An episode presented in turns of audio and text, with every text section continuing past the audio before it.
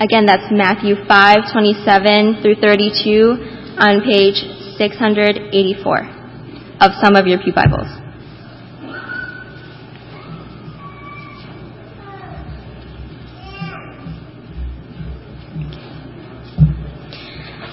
You have heard that it was said, You shall not commit adultery.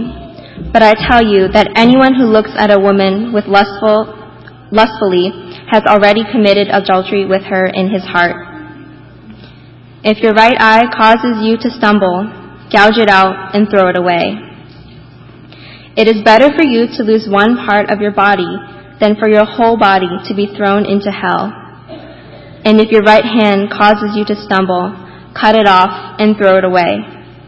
It is better for you to lose one part of your body than for your whole body to go into hell. It has been said, anyone who divorces his wife must give her a certificate of divorce.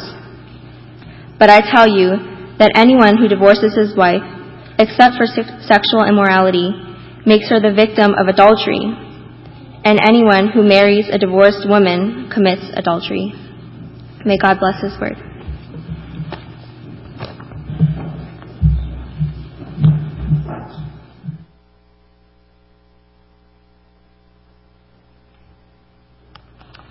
Before I share from the Word of God with you today, I want to apologize because last week I forgot to bring the candy bars for all those of you who took my challenge to read through 1 Peter. So I'm not going to hand them out now, but just want to see the hands. I want to make sure I bought enough. Um, raise your hand if you if you read all the way through 1 Peter like I asked and you didn't get a candy bar last week. Okay, one, two. Uh, anybody else? Some of you are raising your hands because you want a ha- candy bar. Now, God sees it if you're lying, okay? Um, and you figured out that I have more candy bars than people who raise their hands. Okay, so thank you very much. You can get one at the end of the service. Um, I do take my words seriously when I give a challenge like that. I apologize for last week. Um, there are three subjects that preachers do not like preaching on, and you won't hear preached on very often. Now, see if you can guess what the three are. Okay, yes. Um, Adultery, uh, sexual immorality, that's certainly one of them. What's one of the other ones? Okay. Um, I'm hearing some interesting r- responses uh, to. uh, well, hell is one of those things. Um, sexual lust is one of those topics and sexual immorality. And the other one is money. Now, it's very interesting in the Sermon on the Mount, Jesus speaks about all of those things. Money, sexual immorality and lust, and also hell. And sometimes he speaks about two of those topics in the same passage. And in our passage today, we have two of the three. So I am aware that these are topics that are not usually discussed, and I'm also aware that Jesus' uh, words in the Sermon on the Mount, as well as my message, is rated somewhere between PG-13 and R. So I'm giving you a heads up right now that if this is something that you don't want your um, age 13 and below child to listen to, that if you take this time to walk out of the service, I will take no offense. I'm going to try and be as discreet and as uh, careful as possible when handling what is a very mature theme from our passage today. Um, look with me at the passage that we've just read. It's in a context of the Sermon on the Mount where Jesus is talking about how the Pharisees have misunderstood the law of God. They've misunderstood it in its application. They've misunderstood how broad the commandment is. And they have instead uh, exchanged the law of God for what are men's or mankind or humankind's understandings of different rules that don't rise to the level of the scriptural command. So throughout this passage, and we saw last week, Jesus says, You have heard it said, but I say to you. And here we have another one of those in verse 27. You have heard that it was said, You shall not commit adultery. But I say to you that everyone who looks on a woman to lust for her has committed adultery with her already in his heart. Notice with me on my outline what my first uh, point is. And it comes not only from this passage, but our passage last week. And it is simply this that sin in your heart is as serious before God as sin in your actions. Now that's a general principle, but I think it holds true through what we saw about murder and anger last week, as well as what we see in this passage today. That sin in your heart is as serious, and notice I said, is as serious before God as sin in your actions. Now when you see what Jesus says in this passage, it raises some questions in your mind. Because in this passage, he's clearly saying that people who have looked um, at, upon a woman to lust for her in their heart that they've already committed adultery in their hearts. So if looking at someone to lust after them is equivalent to adultery already in their heart, does that mean that in this instance, spouses, um, wives who have husbands who have looked upon another woman to lust after her, that they have biblical grounds for divorce because of adultery? Jesus goes on in the passage to say, um, that, that adultery is clearly a legitimate grounds for divorce. Well, notice in this passage, Jesus is distinguishing between adultery in action and adultery in the heart. And what he's doing in this passage is he's not saying that to all of us who struggle with sexual lust in, in our lives, that then we can never be married because we'll never be perfect. Um, he's not saying that. He's saying instead to the people who felt like in not committing the letter of the law of adultery that they were fulfilling the commandment of God. Jesus' intent throughout this sermon is to show us that the commandments of God are so broad and sin in our heart is such a prevalent reality that there's no way that we can rise to it. You can think of this section uh, of Scripture as Jesus is showing us all that we do not obey the law of God, at least in our hearts. You have heard that it, that it was said, You shall not commit murder, and he who commits murder shall be liable to the court. But I say to you that whoever is angry against their brother is guilty as well. So my point that, that I'm tr- trying to make is throughout this passage, you read it and you come away from it, and if you think anything other than, oh, I am a sinner, then you've missed one of the main points of the passage. The Apostle Paul says this, speaking of his own conversion experience and his own encounter with the law of God, he says in the book of Romans that he would not have come to know sin personally, to know that he was a sinner, except for the fact that the law has said, you shall not covet. In other words, you shall not desire something that you shouldn't be desiring. Now the law says you shouldn't desire your, your uh, neighbor's wife, your neighbor's um, property, what, whatever your neighbor has. That's what the law of God says. And here, uh, Jesus definitely has that application in mind when he's talking about not desiring someone else's wife. But Paul says, this is what caused me to realize I was a sinner. So I ask you all today to consider as you face this passage. Do you feel like a sinner? I know many of you have not committed adultery, and I praise God for that. Some of you are too young to commit adultery. Um, some of you uh, are too faithful to your spouses to have committed adultery. But can we not all say, honestly, that we struggle against what Jesus says in this passage? I have several observations that I'd like to make before I make some more pointed applications. My, my, first observation is if you'll notice in this passage, Jesus is speaking to Pharisees and he's speaking to men. He's speaking to married men as well. So does this passage have nothing to say to singles? No. It does have something to say to singles, and it does um, have something to say to, uh, to all who are not married. Um, and it has a broader application to men and women. But I want you to see clearly that Jesus is speaking to men. And you have to ask yourself, why is that important? And the reason why that's important is because if, if you consider what are our sin patterns, men would probably say that one of the number one sins that they struggle with is sexual lust. Women might say that they struggle with something else. I've had many women in China, for, for example, say that what they struggle with is um, gossip or respecting their husbands, especially if their husbands are non-Christians. But I think when you ask men, it doesn't matter if you're asking American men or if you ask men in China or if you ask men around the world, they'll say that sexual lust is an, is an issue. One time I was preaching at Friendship Presbyterian Church in Taipei, and as I like to do, I haven't done it here because it's hard to do. I liked to stand in the back of the church because we had only one door that people could exit, and then I'd shake hands with everybody on the way out, and everybody would be like, "Oh, great sermon, pastor," and I'm thinking, "Okay, really?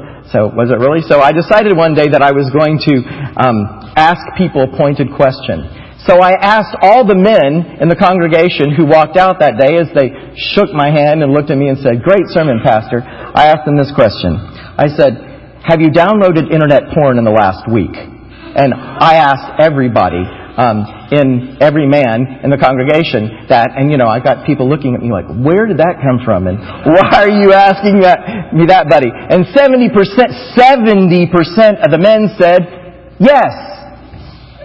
The other 30% were lying because their wives were standing next to them. No, I'm just kidding. Um, but, but the point I'm making is, is that illustration demonstrates not only what a problem this is for men, but what a problem this is for men in the church.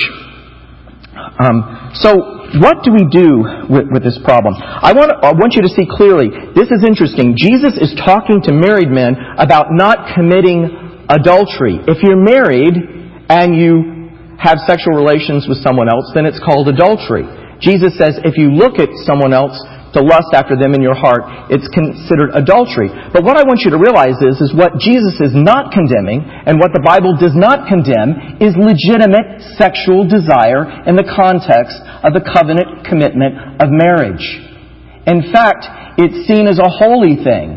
You read through the Proverbs, and you read some really like X-rated proverbs, for example. Um, you you read about how men need to be satisfied always with the breasts of their wives. Now you're not used to hearing that verse quoted in um, in in the church. And then you read through Song of Solomon, and you see a language that is celebrating physical and sexual love in the context of the covenant commitment of marriage. So Jesus is not condemning men for having sexual desire per se. Listen to what I'm saying. He's not condemning men for having sexual desire. He's condemning a sinful expression of it or a sinful manifestation of it. Why am I saying that? I'm saying that to hopefully take the guilt trip off of a lot of you guys who are not married at, this point, who are feeling like you're a big bad sinner because you think about sex and you um, want to get married. Paul says in 1 Corinthians 7, he speaks directly to this. I didn't come up with this on my own. I got this from Paul. Turn to 1 Corinthians 7. I want you to see something. In 1 Corinthians 7, Paul is specifically addressing questions that the Corinthians had asked him about is it okay to get married or is it better for us just to stay away from sex and not get married and uh, isn't it better if we're married sometimes to not have sex? So with all these kinds of questions in mind, um, he, he writes in 1 Corinthians, uh, 7. Now I've got to switch my Bible version from the New American Standard that I've been preaching from um, to the New International. Give, give, me just a second. They, they changed the app and it's not um, functioning as well before. So here we go. I've got every version on the planet. Uh, New International. There we go. Okay. Look at 1 Corinthians 7 1. Now, for the matters you wrote about, it is good for a man not to have sexual relations with a woman. Well, why on earth would he ever say something like that? Um, well, he's dealing with a context of immorality. And that's what he's talking about. And we know this because of what he says in verse 2. But since sexual immorality is occurring, each man should have sexual relations with his own wife. That's what Jesus is saying in our passage today. And each woman with her own husband. The husband should fulfill his marital duty to his wife, and likewise the wife to her husband. Now, uh, I'll, deal with that passage in a minute, but let, let me move on. Um, verse 8. Now, to the unmarried, and the widows, I say, it is good for them to stay unmarried as I do, or as I am, Paul is saying. But if they cannot control themselves, they should marry, for it is better to marry than to burn with passion. So in this passage, when Paul is saying, if you struggle with sexual immorality, the way to deal with it is, is to get married and have sexual relations in the context uh, of marriage. He then is saying to people who are not married that you're not this bad person. You're not this horrible sinner because you're thinking about sex maybe 20, 28 out of 24 hours out of the day. He's instead saying um, it's better to marry than to burn with passion. God has given us the, the context of covenantal marriage in order to be able to express our sexual desire. I do a lot of premarital and mar- marriage counseling, and when I was in Taiwan, especially, I, d- I did an awful lot of it. And one time I was counseling this couple. The man had finished seminary. He was over in Taiwan. He was studying to be a pastor. He was a good old all-American boy from the from the Midwest, real wholesome guy. Never said anything inappropriate. I, I just thought he was one of the most wonderful people I, I ever knew. And he's marrying a Taiwanese woman who I felt like was a little bit naive. Um, so we got into the context of these type of passages um, and the verses I didn't read earlier from verse 3 to 7 in this passage. And we were discussing it in the context of our premarital counseling. And so I said, said to, the, to his fiancee, um, I looked at her and I'll just call her Janie. Her name's not Janie, but I'll say, I'll, let's just say her name is Janie. I said, Janie, you need to realize something. The man you're about to marry thinks about having sex 28 out of 24 hours out of the day. She looks at me like that. And she looks over at her fiance and she says, Honey, you're not like that, are you? And he gets all red and you could just see him. He turns beet red and he says, like that, and says, Yes, I am. And I said, See, that's what I want you to understand before you get married. Because if you don't understand, then you end up falling into the sin that Paul was addressing in 1 Corinthians 7 of people depriving one another in marriage and not um, fulfilling the sexual needs of their spouse in the context of marriage. Because a lot of people just don't realize how important it is. On another marriage counseling situation that I had. This one was between two American friends of mine that I had known for, for a very long time. And we were, we were counseling and um, the woman felt, uh, the wife felt like that one time a month of having relations with her husband was enough. And I was trying to point out to her, no, it's not. And when you read this and, and read how Paul says to prevent sexual immorality, let each man have his wife, let each wife have her, have her husband, because a husband does not have authority over his body, but the wife. The wife does not have authority over her body, but the husband. That's what the Word of God says. And she still felt like, well, once a month is okay. Well, what happened was is they got divorced six months later. It was very sad. The marriage was not able to be um, reclaimed because people would not take seriously what the Scripture said about it. So my first observation is that Jesus is, is addressing men who are married and saying, You have a wife, do not lust after someone else's wife.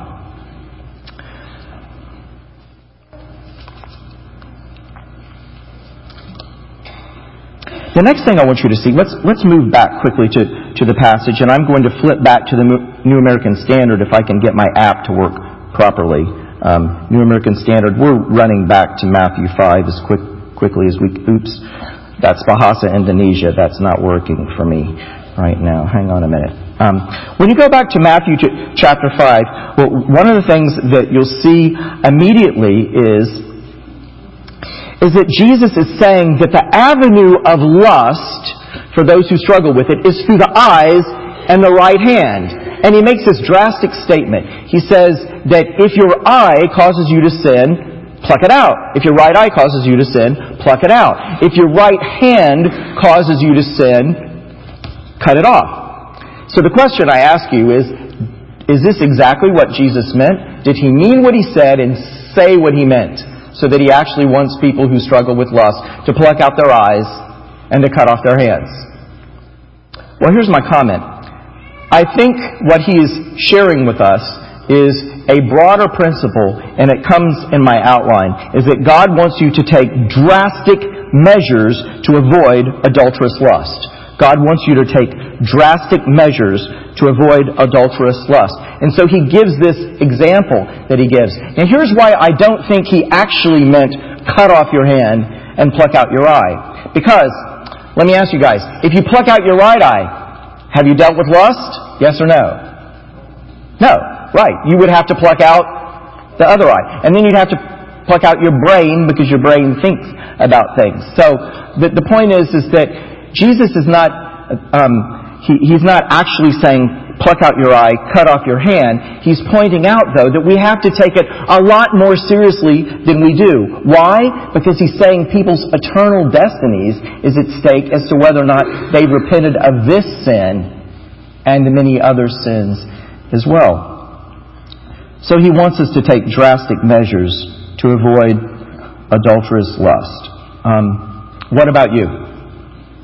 How many of you are taking drastic measures to deal with your propensity towards sexual sin in whatever um, avenue it might be.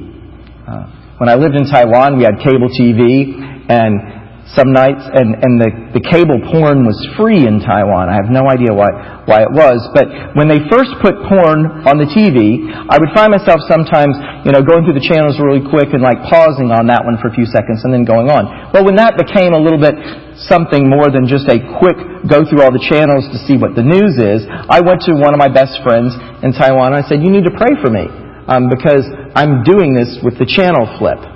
Well, are you willing to humble yourself and go to someone else and say, hey, I'm struggling with this and you need to pray for me?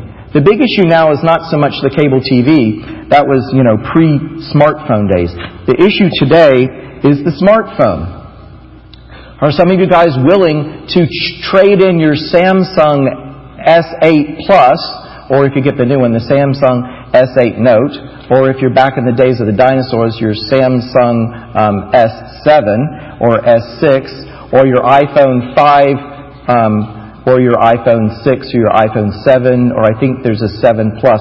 Are you willing to take your smartphone and exchange it in for a non-smartphone if you're spending too much time looking at porn on your smartphone? Yes or no?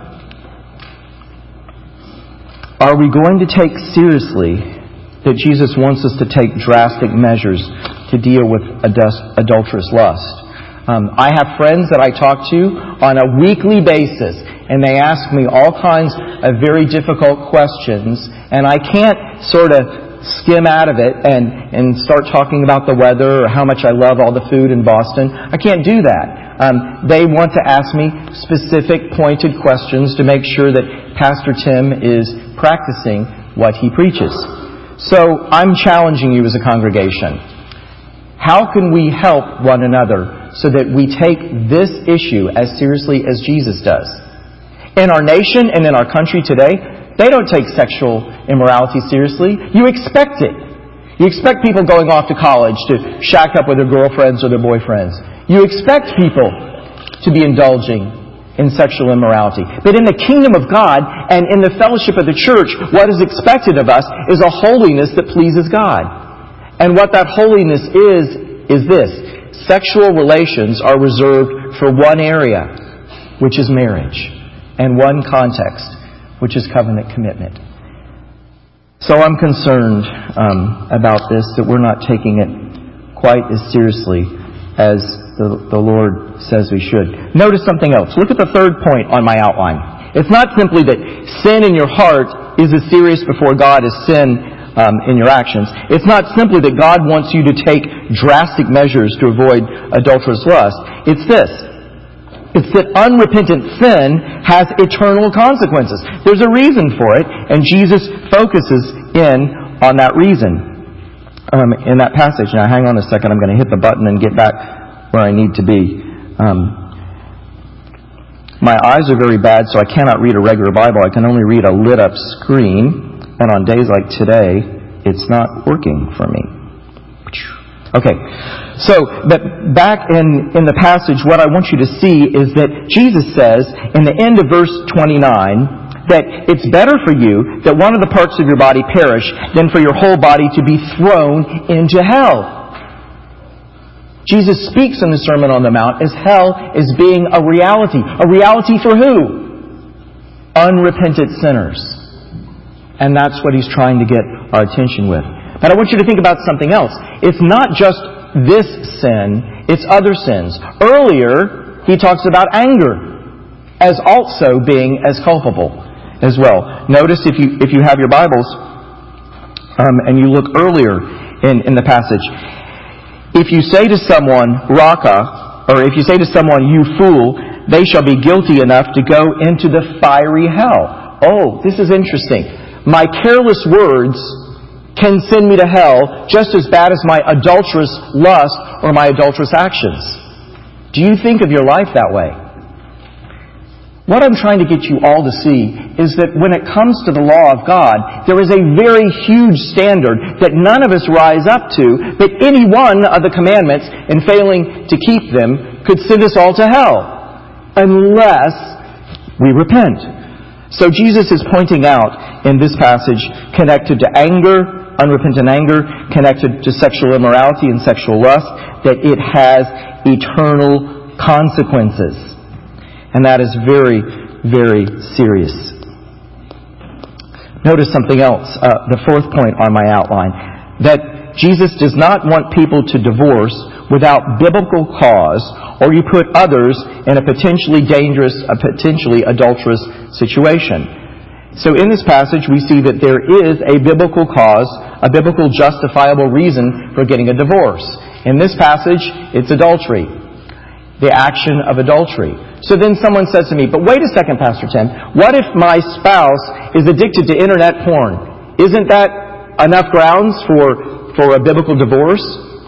That's a tricky question. And what you have to consider is, is, is a person's struggle with sexual lust affecting their covenantal obligations with their spouse? And if the answer to that is yes, then their lust could be grounds, biblical grounds for uh, for divorce on the, on the grounds of adultery or on the grounds of desertion that Paul brings up in 1 Corinthians 7. When he says if the unbeliever desires to leave, let him leave. And then he tells that person they are free, who's left in the home after their spouse has left them, that they are free to marry again, but only in the Lord. So my point is, is that when we come to the scripture and the matter of divorce, Jesus says it's allowable for adultery. Paul says it's allowable for desertion. I'm saying put the two together. If someone is addicted to internet porn to the point that they're not um, fulfilling their covenantal obligations to their spouse, then that becomes both a combination of, of adulterous lust plus the sin of desertion, and therefore, in those instances, it might be appropriate if there is no repentance, of course, for the spouses to divorce. So in this passage, what we're seeing is Jesus is dealing with the commandment. You have heard that it is said, do not commit adultery. And he's broadening the application of the commandment to include sinful lust. He's broadening, broadening it to, uh, to also involve people who get divorced from the wrong, for the wrong reasons. Why? Because when they get divorced for the wrong reasons, then they put the spouse that they have divorced and the person who would marry their spouse after after they've gotten a divorce in a potentially adulterous situation. Now that is extremely interesting. Look at that. And it was said, whoever sends his wife away, let him give her a certificate of divorce. But I say to you that everyone who divorces his wife, except for the cause of unchastity or immorality, makes her commit adultery, and whoever marries a divorced woman commits adultery. Okay, see what Jesus is doing? Now he's making the person who sinfully divorced their spouse guilty of the sin that their divorced spouse might commit if they get remarried. And the sin of the person who marries them. What's the point I'm making? The point I'm making is, is that your individual sin affects more than just you. Especially in the matter of a broken marriage. And this is why we have to take this so seriously and call out to God for grace upon grace to help us so that we will not fall into these sins and we will repent of the sins of our hearts so that we will not find ourselves in a situation of wanting to commit a divorce or divorcing sinfully. So then some people ask me, okay, Pastor Tim, what if my spouse commits sexual immorality but then they repent? Well, if they repent, you have the option of staying with them and continuing to be married to them. But if they do not repent, you have no other option but, but to divorce them. I dealt with this constantly in Taiwan because there's a shame factor connected to, to divorce. It's like, well, your marriage failed and you're equally responsible. Well, sure, there's always sin on both parts, but if a spouse commits sexual immorality and won't repent, then you can say that that's the offending spouse, and the other one is, in a sense, the innocent spouse.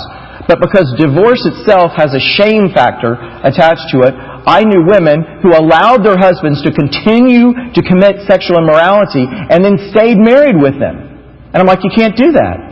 Because if you do that, you're dumbing down the, the standards of the law of God. You're reducing marriage from being a holy covenant commitment, and you're saying it's okay for me to be sinned against in this way. It's not okay. It's not okay.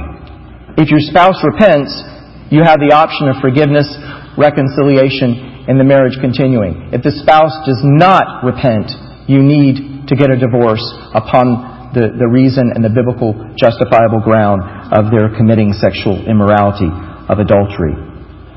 So these are very, very, very serious um, things that Jesus is bringing to our attention.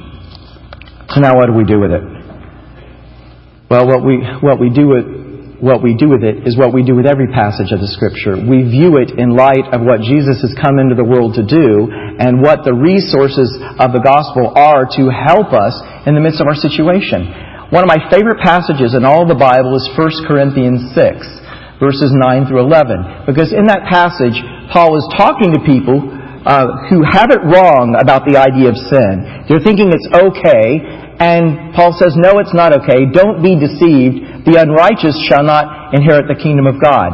And then he says, don't be deceived. Neither this person nor that person, neither fornicators, nor idolaters, nor adulterers, nor effeminate, nor homosexuals, nor the covetous, nor slanderers. None of those kinds of people can enter into the kingdom of God. But then he says something that gives me hope and ought to give all of us hope here today. You know what he says?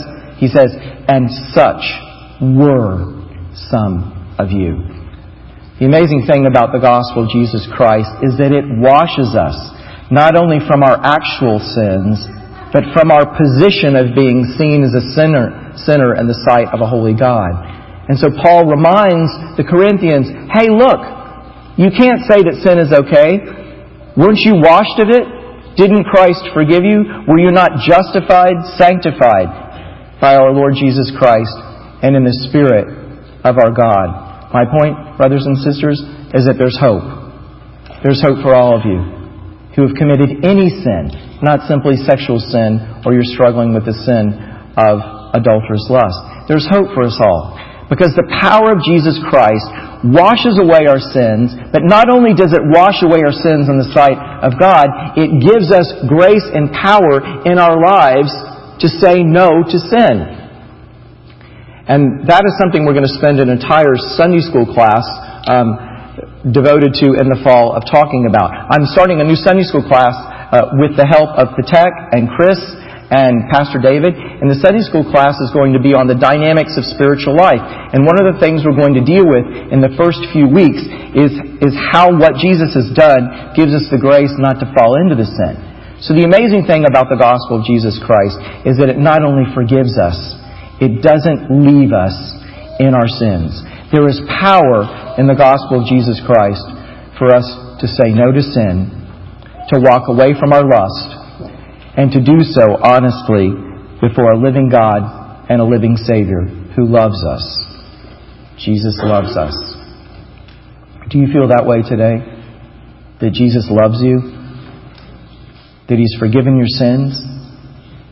That He can wash away your guilt the guilt that you carry around, the guilt that you actually have in the sight of a holy God, that He can wash that away the moment you say, Yes, Lord, I believe. I thank you for the sacrifice you made for me on the cross. I praise you for the resurrection power that gives me hope that I don't have to fall in to that sin anymore. Let me be absolutely clear what I've said and what I haven't said. What I've said is that all of us, Christian, non-Christian, married, single, all will struggle with sexual lust, especially men. But what else have I said? I've said that Christ forgives us and Christ gives us the power to live in holiness and to walk in newness of life. That's what the gospel says. That's how the gospel addresses a very important subject that we have to deal with in the context of the Word of God. So let us thank the Lord and let us pray together. Thank you, Lord Jesus, that you not only show us the depths of our sin, you died to bring us the power to overcome it. And so I pray today, Lord, that we would walk out of this church not feeling the weight of our sin and the reality of our temptation plaguing us in our conscience and troubling us in our times of being alone. But I pray we would walk out of this congregation today encouraged in your love, secure in your forgiveness, and given hope by the promises of the gospel. Lord, thank you for dealing with us in this loving, merciful, yet honest way. Give us the grace, Lord, as a congregation to help one another in our struggle against this sin and other sins as well. And help us to take seriously the reality of our spiritual lives and the eternal consequences of not paying attention to your word and taking you seriously. Lord, give us the grace to balance these things, but most of all today, to see you for who you are, a great and a wonderful Savior. So today, Jesus, we pray in your name and we praise you in your name. Amen.